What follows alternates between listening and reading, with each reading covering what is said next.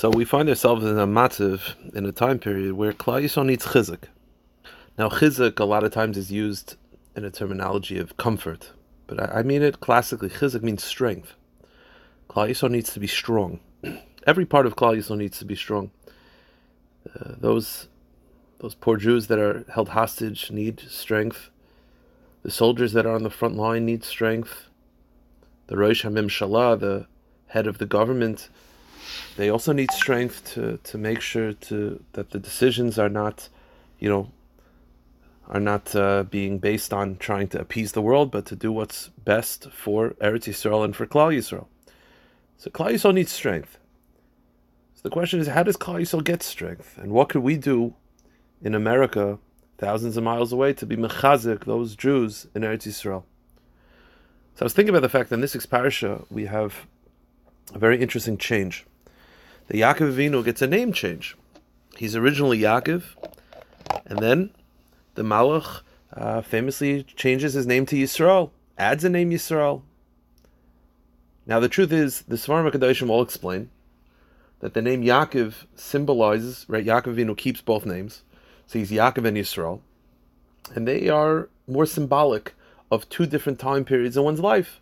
Yaakov is Lashon Ekev, it means the heel, it's lower, it's when a Jew is going through more difficulty, during times of Geulah, and Yisrael spells out the words Li Roish. That's more symbolic of the time periods of one's life privately, where you have Moychin de Gullis, where you have expansiveness of the mind, where serving Hashem is easier, you're the head. Geulah, the times of Klal Yisrael during Geulah, is connected more to Yisrael. So Yaakov and Yisrael, lower times and better times. But I was just thinking very simply, the name Yaakov, which means the heel, why? Because the Pasuk says that when Esav was born, Yaakov was holding on to his heel when he was coming out of the womb. See, I was thinking about that imagery of Yaakov holding on to Esav's heel as he's like walking away from him. And it does not invoke necessarily a place of strength. It's like struggling with the enemy and you're behind him. It implies Esav being more powerful.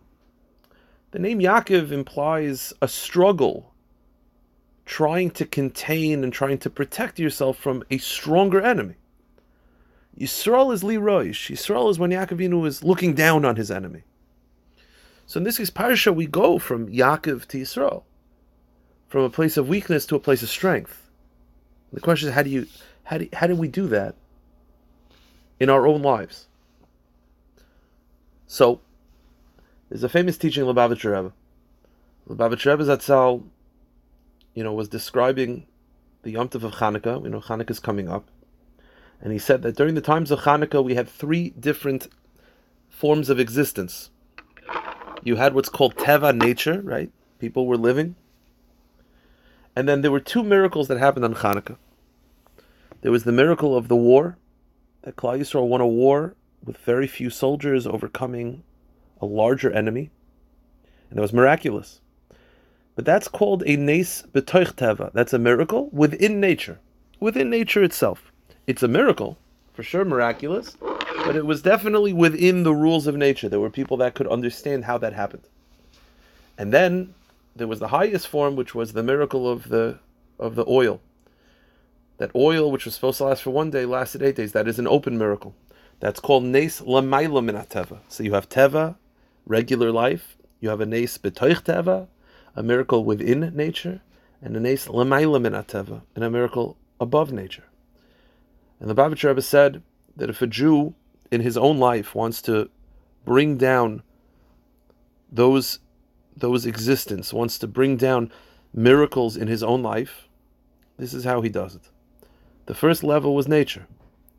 If a Jew wants a good nature, a good teva, to have teva go in a healthy way, to have teva in a healthy way, you have to keep Tere Mitzvahs. Keeping Tere Mitzvahs brings teva in a healthy way. What brings down miracles that are within nature? If a Jew wants to experience the light of Hashem that's found within miracles that are within nature, the way to do that, says the Rebbe, is by keeping Torah mitzvahs in a way of Hidr, like Mahadran. Instead of, shake a little vanessic, you have a beautiful little vanessic, you spend more money. Instead of having a tattered talus, you have a nice talus. So you're doing the mitzvahs, but you're doing it in a more beautiful way that brings in miracles within nature. But says the Rebbe, if a Jew wants to experience miracles that are above nature, which is what we hear stories all the time of open miracles. So how does a Jew experience nisim l'maalah min hateva? To that says the Rebbe, it's not just enough to keep Torah mitzvahs. And it's not enough to keep Torah mitzvahs in a way that's beautiful. What's required of a Jew is to keep Torah mitzvahs in a way of Mesiris Nefesh. Meaning if a Jew is able to push himself beyond what he's necessarily normally comfortable with, to keep Torah mitzvahs in a way of Mesiris Nefesh. Now Mesiris Nefesh doesn't necessarily mean like soldiers standing in the front line. Of course for them that's the highest form of Mesiris Nefesh. But the Rebbe is saying is if a Jew is able to be Moser Nefesh, he's able to serve Hashem when it's hard, he's able to push himself past what he's necessarily normally accustomed to. You go above your nature, then HaKadosh Baruch Hu will also go l'maalah min hateva and bring miracles that are ma'alah min hateva. In Chanukah, there was Mesiris Nefesh. There was Mesiris Nefesh by the Chashmonaim to go out to battle. There was Mesiris Nefesh of Jews that were learning Torah with the whole story with the dreidel. They were learning Torah even when it was banned and when it was difficult, and that brought down that miracle. So all of us in our own lives, if we push ourselves to be Moser Nefesh, that brings down miracles l'maalah min hateva. That struggle. Because that reveals a relationship with Hashem that's unbreakable. That even when it's hard and even when it's not part of our daily routine, we're going to push ourselves. You don't want to go to shul, I'm going to push myself to go to shul, even when it's difficult. That's the Rebbe says. Go back to our discussion. Klal Yisrael wants to have strength. Klal Yisrael wants to go from Yaakov grasping the ankle of Esav while he's running away to Yisrael. To defeating, and to have conquer, and to have strength. What do you have to do? So what did the Malach say to Yaakov? Why was he called Yisrael? Ki sarisa im elihim v'manoshim v'tuchal. Because you battled. And because you battled, you won. The schus that Yaakov Avinu had to have that name change from Yaakov, a place of weakness, to Yisrael, a place of strength, was sarisa, you fought. It was fighting. Fighting the Yetzer hara. Pushing yourself. That the Yetzer hara is fighting you instead of giving in, instead of saying, okay, you know what, fine, live to push and fight. If a Jew fights, a Jew struggles, but he fights that Yetzer hara. He fights to serve Hashem. He's willing to be Moser Nefesh to keep Torah mitzvahs. That itself makes a transformation from Yaakov to Yisrael. That gives you strength. That brings open miracles into your life. That's how we could help all those Jews in Eretz Yisrael, by fighting. Now it doesn't mean fighting the way they're fighting, but fighting means on all of our own levels. We all have certain levels of comfort where we're serving Hashem in a form of comfort. But then there are parts of us that you have to push. That you have someone who's struggling and he wants to watch something he shouldn't see. Fight. There's a woman who's struggling with covering her hair. Fight that. A guy doesn't want to go to shul, fight, put on tefillin, struggle, sarisa. And if a Jew fights and a Jew pushes himself past his comfort zone, and he does this with the intention of giving strength to those Jews thousands of miles away, all of a sudden, miracles start coming, miracles start happening. But more than that, Klal Yisrael becomes stronger. All of a sudden, those decisions that the world expects of us, thinking that we're Yaakov, all of a sudden, we're not Yaakov anymore. We're Yisrael. And we're looking down on that Malach that we just conquered. And we're not this feeble, perspective of a Jew, just holding onto someone's ankle, but Yisrael. And that comes from the Jewish struggle, fighting. Fighting with that Sarshalasa, fighting with the Yetzer hara, but not giving in. We all have areas that we could fight. Keep fighting, keep fighting, keep fighting.